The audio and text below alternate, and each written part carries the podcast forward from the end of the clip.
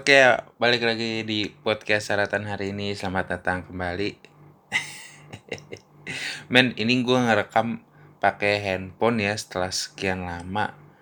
Karena nggak tahu kenapa ya nih antara mic atau laptop gue yang error. Suara gue kerekam jadinya kecil. Jadi gue mau nggak mau harus pakai handphone lagi dan kalau kalau ngerekam pakai handphone tuh ya ya gimana ya karena kan kalau gue ngedit suara itu paling cuma buat ngilangin noise-nya doang sama ngegedein lah volumenya sedikit. Kan kalau di laptop kan enak ya langsung di aplikasinya di, di softwarenya gitu langsung kalau di HP kan ya harus ya gue ribet aja gitu harus dua kali kerja. But anyway uh, ini untuk ini untuk episode keberapa sih? Tiga delapan ya? Tiga delapan tiga tujuh apa tiga delapan sih? Lupa gue uh, gue eh kayak minggu ini gue nggak mau lama-lama juga ya karena satu uh, rekamannya tidak seperti biasanya jadi mungkin ini agak berbeda. Gue minta maaf. Enggak nggak perlu minta maaf juga sih. Ngapain sih gue minta maaf? Dan kedua gue juga lagi lagi sariawan men. Aduh. Gue tuh dari dulu ya sariawan tuh jadi penyakit langganan. Padahal ya ya oke gue emang gue jarang makan sayur gue jarang makan buah. Gini gini gue tuh dulu gue saking seringnya sariawan ya. Dulu tuh mak gue bilang kamu tuh uh, katanya orang yang suka sarya yang sering sariawan itu dia itu suka bohong. Dan gue nggak tahu ya gue nggak tahu itu bener apa enggak tapi dulu tuh emang gue tuh emang suka suka gue nggak nganggap itu bohong ya kayak gue ngeles aja gitu kayak ditanya apa terus gue ngeles jawabnya ini yang sebenarnya bener bener sebenarnya bener tapi ada bumbu-bumbu pemanis yang sebenarnya tidak tidak nyata gitu. Gue tuh dulu emang gue tuh dulu sering seperti itulah. Mungkin dan gue dulu percaya karena gue sering banget seperti itu karena gue sering banget sariawan bener bener hampir tiap bulan kali gue sariawan. Tapi sekarang sih udah udah mendingan lah dan setelah gue akal sehat akal sehat gue bekerja gitu gue ya elah. Entahlah itu klaim dari mana ya bodo amat lah. Hmm, tapi gue lagi sariawan gini jadi gue mau ngomong lama nggak enak. Eh gue langsung ke topik aja minggu ini gini, karena kan gue biasanya kan di awal-awal selalu ngasih update berita-berita mingguan seperti biasa. Gue minggu ini pengen ngasih tahu lo nih yang dengerin ada tiga berita utama yang kalau lu tuh jarang baca berita yang kalau sosmed lu tuh isinya cuma ya jarang jarang ngikutin berita lah. Da, dapat beritanya paling dari notif-notif sosmed lain dari line dari line today atau lu main twitter tapi twitter lu isinya base base semua uh, spill spill titi segala macem lah. Gue gue mau ngasih tau lu nih tiga berita utama yang harus lu tahu minggu ini kalau dengerin ini ya berita pertama ini soal ini ini terjadi di awal bulan banget. Tanggal satu banget nih tanggal satu banget. Berita keluar tengah malam gue pun kaget berita eh, dapat berita itu yaitu ada di Myanmar ini di Myanmar terjadi kudeta. Jadi presidennya terus eh, part eh, pemimpin-pemimpin legislatifnya itu ditangkap lah diamankan istilahnya. Jadi alasan kude, kenapa terjadi kudeta karena di Myanmar ini di akhir tahun kemarin 2020 mereka mengadakan pemilu dan pem, jadi Myanmar itu ada dua partai besar. Gua nggak tahu di Myanmar cuma ada dua partai ini doang atau enggak tapi uh, tokoh utamanya dua partai inilah ada Partai Demokrat dan partai yang Partai Demokrat bukan Partai Demokrat yang seperti ini ya maksudnya representasi uh, demokratis segala macam gitulah lalu ada satu lagi partai yang terafiliasi dengan militer. Jadi partai ini ini partai militer banget lah. Uh, di pemilu kemarin jadi yang menang nih partai demokrat ini. Sedangkan yang militer ini nggak terima dengan hasil pemilu. Katanya banyak kecurangan lah. Surat suaranya nggak sah terus daftar pemilihnya itu dilebih-lebihkan segala macam. Jadi mereka nggak terima dan karena sudah terlanjur dilantik dan tanggal 1 Februari kemarin tepat banget mereka hari pertama kerja pemerintahan yang baru kerja nih dan mereka langsung diculik. Diamankan nah eh, dari yang gue baca-baca juga ternyata Myanmar ini un emang kental banget gitu sama militer yang masuk ke pemerintahan. Jadi udah bertahun-tahun lamanya lah Myanmar tuh pemerintahan tuh isinya yang nguasanya tuh militer. Mau dari pasarnya ke banknya ke segala macam tuh segala sektor tuh hampir uh, militer semua yang menguasai. Dan baru banget di sejak tahun 2015 2015 mereka mengadakan pemilu baru itu partai militer ini mereka kalah sama partai Demokrat. Dan pas pemilu kemarin lagi 2020 mereka kalah lagi. Dan pemilu kemarin itu mereka kalahnya kalah telak banget. Makanya mungkin pemimpin militernya mereka mah dia malu mungkin ya. Kan kalau mereka kalau dia udah kalah gitu biasanya sih diganti kan. Cuman nih orang nih pemimpin militer ini kayaknya dia enggak gue masih bisa ngelakuin satu hal lagi nih at least gue melakukan satu hal yang wow gitulah sebelum dia turun. Jadi ya kudeta itulah yang terjadi. Ya heboh lah soalnya udah lama di di era yang men era sekarang kudeta itu udah udah banyak tuh yang enggak udah lama banget kayaknya nggak terjadi setahu gue biasanya ya ya serangan teroris lah segala macam cuman kudeta kudeta pemerintahan ini nih udah, udah lama banget nggak terjadi Tuh. Terus berita kedua. Berita kedua ini baru keluar di tengah pekan yaitu sudah ada sudah muncul pokoknya berita soal rekonstruksi waktu korupsi dana bansos kemarin. Jadi men ini gue pas baca berita ini eh gila. Gini gue gue ca gue capek marah-marah gue capek uh, benci-benci segala macam gue capek kesel-kesel karena itu tuh buang-buang energi banget yang gini gini. Dari rekonstruksi yang udah digelar nih ternyata ya ada pertemuan para tersangka dan sejumlah pihak merencanakan korupsi terjadi sebelum kasus pertama corona di Indonesia. Men, jadi mereka udah merencanakan rencana untuk korupsi bansos ini nih bahkan sebelum kasus pertama diumumkan kasus pertama diumumkan Maret kan awal Maret banget tuh pas Februari mereka udah merencanakan di ternyata mungkin ya ya emang agenda politis seperti itu lah ya mereka mereka bisa menerka-nerka kejadian-kejadian kejadian global nih global yang lagi beken banget pasti pasti akan ngaruh ke dalam negeri dan.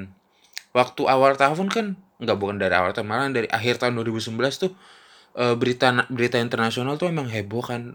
Kan corona ini udah dari Desember 2019 loh mulai dari Cina dan sejak Januari tuh udah mulai nyebar.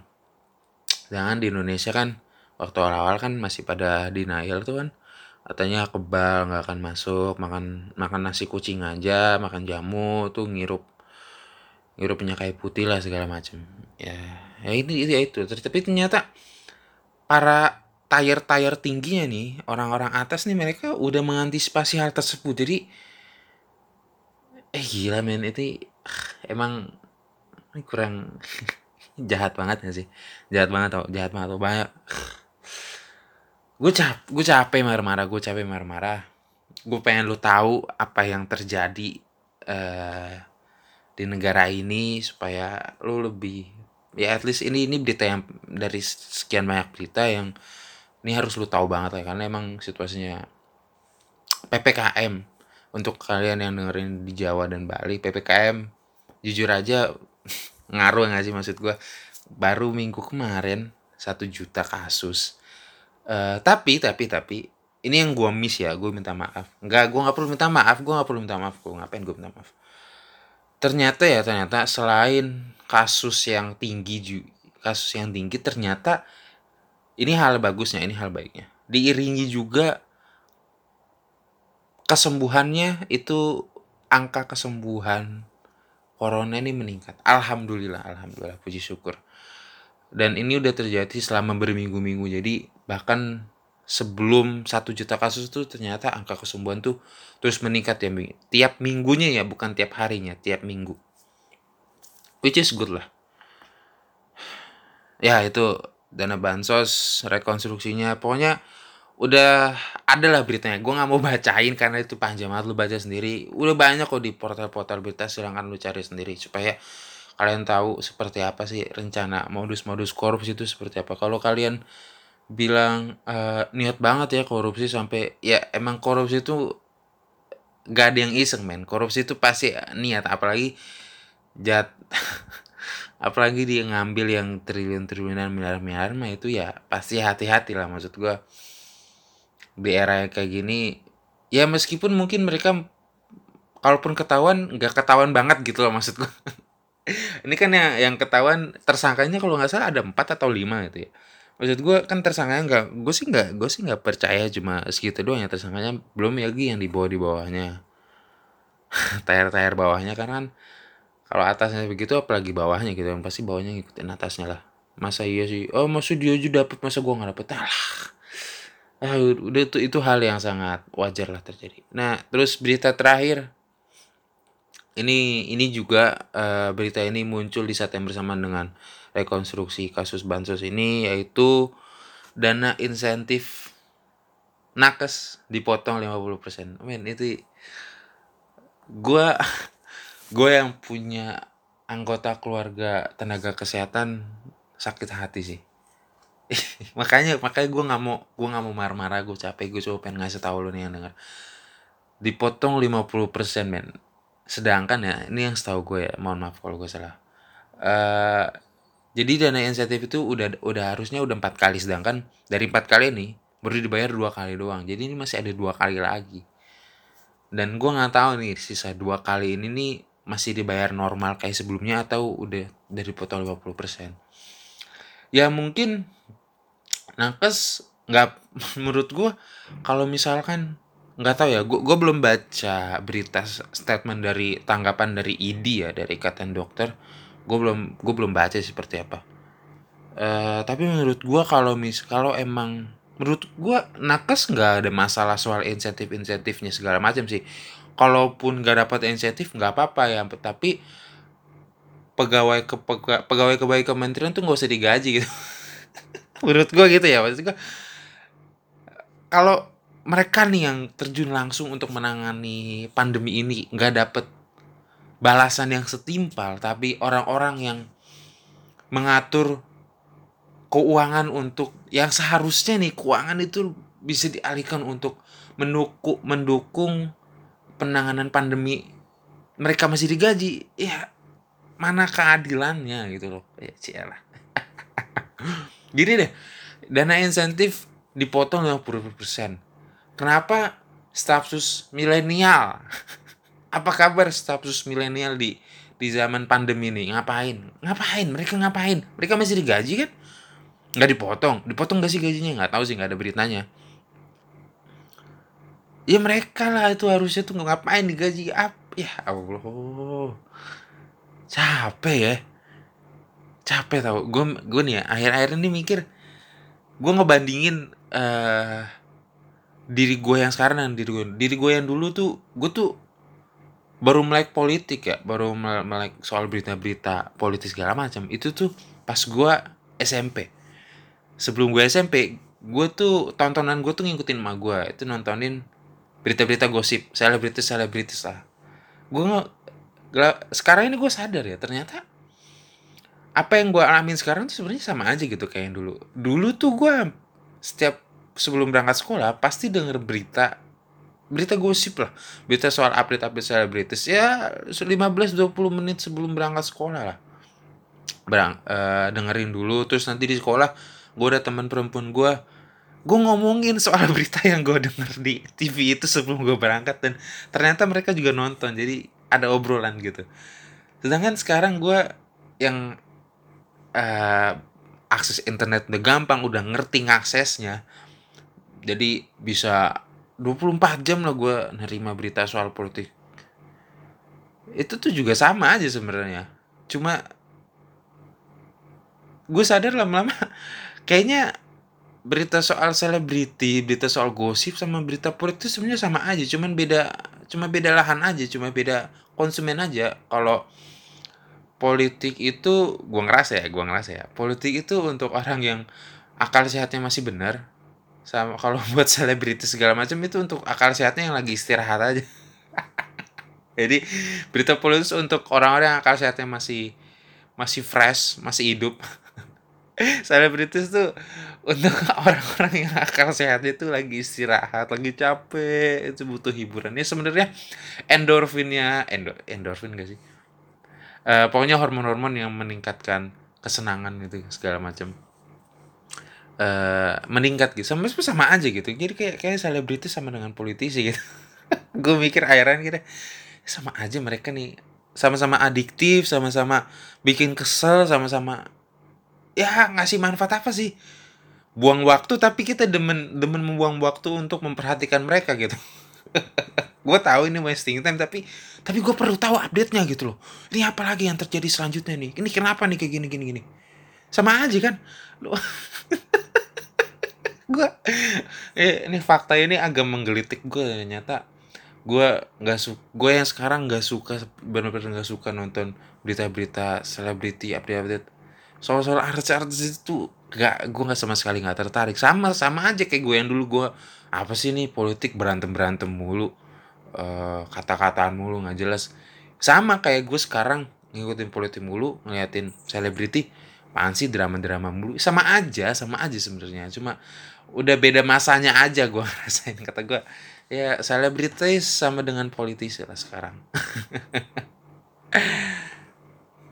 Oh itu aja sih.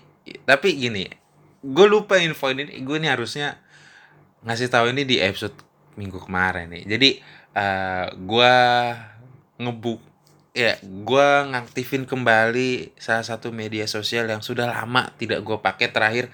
Terus gue pakai SMP gue lupa tadi kelas berapa? Mungkin kelas 9 which is itu berarti tahun sekitar 2015-2016 lah. Gue mulai bermain kembali dengan As, As FM kalian tahu lah berarti pasti ASFM itu seperti apa. Ternyata ASFM ini sudah berubah banyak ya banyak banget maksud gue uh, dulu tuh kayak ASFM ya enggak ini. Persamaan persamaan dulu. Persamaannya adalah masih banyak orang-orang caper. Ya ya gimana ya? Ini nih media sosial yang bener-bener ngebuat lu tuh ibarnya ini ini bahasa kasarnya.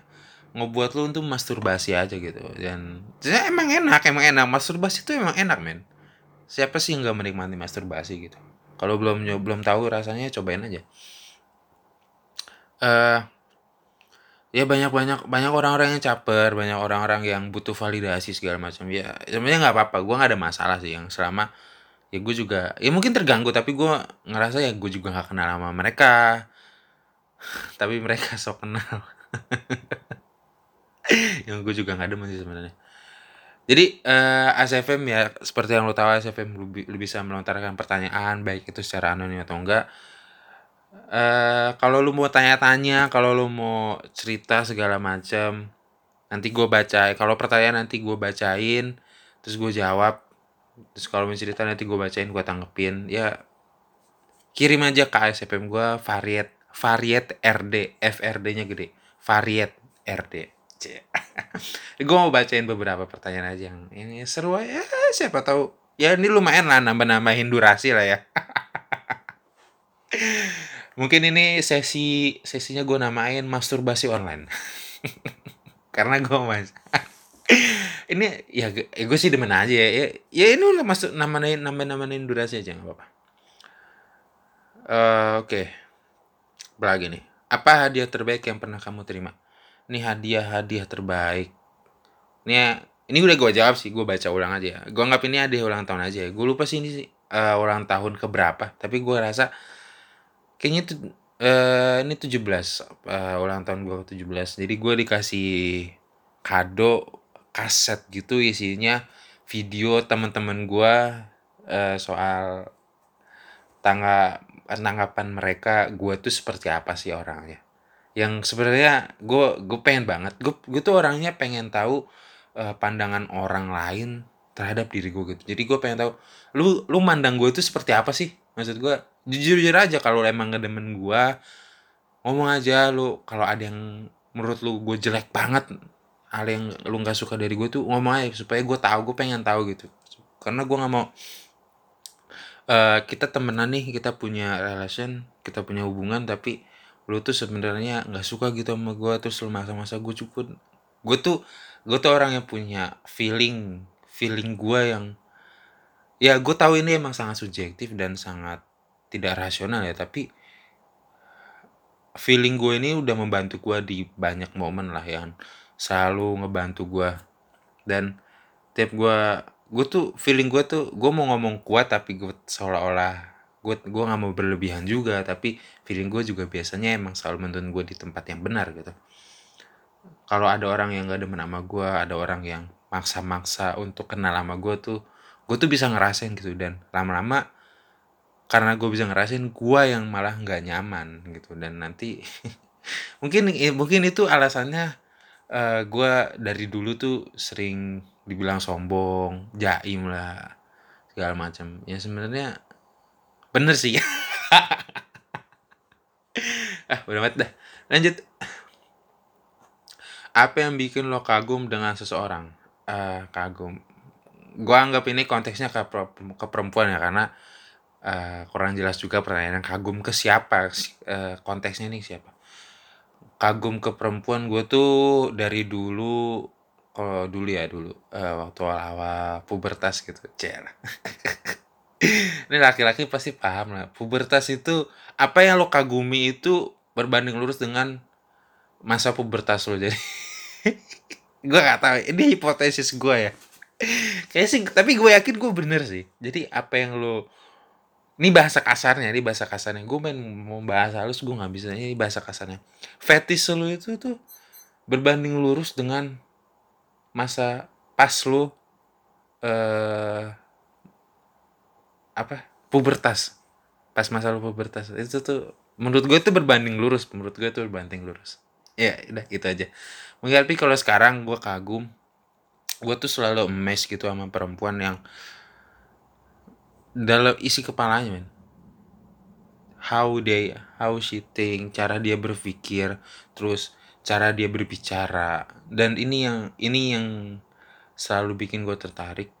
Ini kalau itu kan uh, bahasa halusnya itu tuh kayak inner beauty-nya lah itu itu yang itu kan nggak kasat mata itu lebih ke feeling kita ke dalam diri kita kalau yang tampak yang kasat yang tampak mata itu senyumnya terus matanya itu tuh ya seperti itulah Terus apa lagi nih? Apa ter termanis yang orang pernah bilang ke lo? Ini gue udah jawab juga. Jujur gue udah lupa karena udah lama banget nggak ada obrolan-obrolan manis. jadi buat lo yang gak kenal gue, jadi ya lo tau lah ya sudah berapa lama gue sendiri. Celah gitu. Tai banget gue. Udah, ya gue udah lupa men hal manis. Hal manis apa? Nggak tahu. Hal man hal termanis manisnya itu maksudnya seperti apa sih gue nggak tahu gue udah lama nggak romantis romantisan seperti itu lah on a scale of 1 to 10 how honest are you 8 8 gue tuh ngejawab ini sih sebenarnya gue apa ya senang senang senang ya senang ya ditanya seperti itu tapi di saat yang sama gue juga jijik kata gue ini apaan sih lu pede banget lu kata gue makanya gue bilang ini masturbasi online men.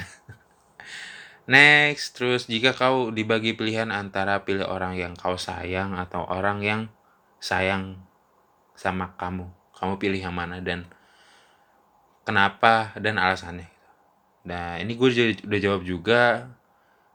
Ini sebenarnya ini jenis-jenis pilihan yang nggak fair gitu. Karena seharusnya kenapa kita nggak milih dua-duanya gitu loh? Kenapa harus milih salah satu? Itu tuh bukan pilihan itu. Nah orang yang ini ini ini dalam kasus gue ya. Kalau orang yang gue sayang udah pasti orang itu sangat penting lah. Dan orang yang sayang sama gue yang bener-bener sayang sama gue seharusnya orang itu udah kenal banget sama gue dan gue juga kenal banget gitu sama dia. Dan kalau dia kenal banget sama gue dan gue kenal banget sama dia udah pasti udah pasti nih udah pasti. Gue juga sayang sama dia. Jadi ya gue nggak bisa milih gitu. Itu makanya gue bilang itu bukan pilihan. Dan itu pilihan yang gak adil lah. Apakah kasih sejati kasih sejati itu? Nggak tahu apaan sih gue nggak bisa ya pertanyaan-pertanyaan romantis romantis gitu nggak. Gue gue udah nggak bisa relate men seperti itu. Tapi nggak apa-apa coba tanya. Siapa tahu gue lagi lagi feeling itu. Gue bisa jawab. Jika bilang cinta apa yang kamu pikirkan? Ini gue juga udah jawab nasi goreng. Karena ini gue jawab malam-malam ya terus gue lagi lapar gue oh, nasi goreng enak nih. Terus apakah kamu percaya mereka mereka hidup bahagia selamanya. Enggak enggak ada yang namanya enggak enggak ada yang enggak ada satu hal pun yang long lasting lah gitu. Pasti akan ada akhirnya. Nggak nggak ada yang namanya itu bahagia selamanya nggak ada yang namanya sedih selamanya itu nggak ada. Tidak ada. Apa apa yang manusia butuhkan di dunia? Tujuan goal visi. Uh, apalagi apalagi apalagi kalau lu dikasih kesempatan buat ganti keluarga negaraan lo mau jadi warga negara mana? Uh, alasan untuk menjadi pindah warga negara ini apa dulu? Kepentingan ini apa dulu? Karena menurut gua kalau alasan kalau gue pribadi kalau gue bisa ganti keluarga negaraan alasan utama gue adalah negara itu nggak ada korupsi dan gue juga sadar bahwa nggak ada negara yang nggak kor korupsi tidak ada men. Tidak ada pemerintah yang bersih. Tidak ada pemerintah yang bersih. Pasti ada permainan kotor di dalamnya. Se sebaik apa pun ya media media itu bisa di bisa diatur lah sama pemerintah.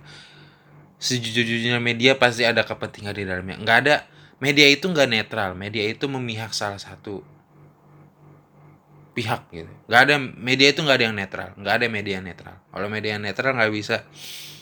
Karena media itu membawa membawa satu misi ya. Misinya itu ya tergantung medianya itu. Makanya mereka media itu nggak bisa netral.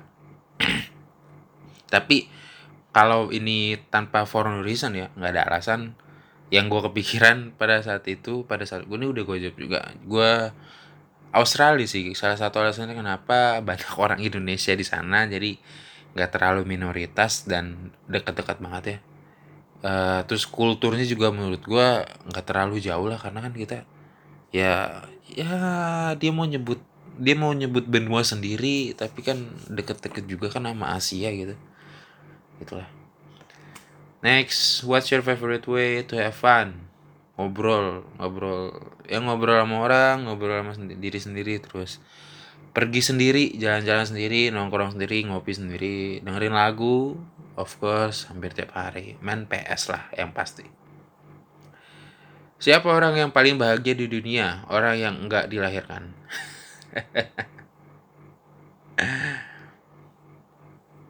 Terus move on atau balik ke mantan? Move on lah. Gue gak ngerti ya orang yang ya ini memang pilihan orang sih cuman gue orang yang gak akan mengulangi hal yang sama. Contohnya kayak semoga gue gak akan mengulangi hal yang sama ya kayak balik ke mantan tuh uh, gue ya mungkin ini kata-kata yang udah familiar yang lu sering dengar. Balik ke mantan tuh kayak baca buku dua kali yang endingnya bakal sama lagi gitu. Kecuali autornya berubah. Kalau autornya berubah ya jalan ceritanya juga pasti akan berubah. Gitulah.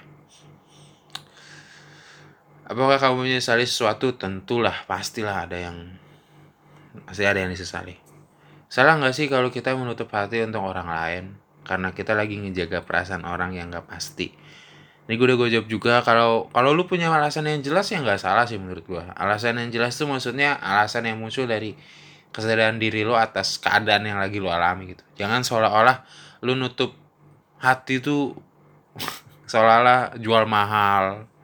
Uh, gue gue gue maunya yang ini gue padahal yang lo butuhin tuh bukan yang lo mau tapi yang mau sama lo gitu gue gak ngerti kenapa orang suka kayak gitu gitu Dah, men gila, udah lewat udah mau 30 menit, udah lah segini dulu. Uh, buat lo yang punya pertanyaan, ciel, gue gue berat hati ngomong ini.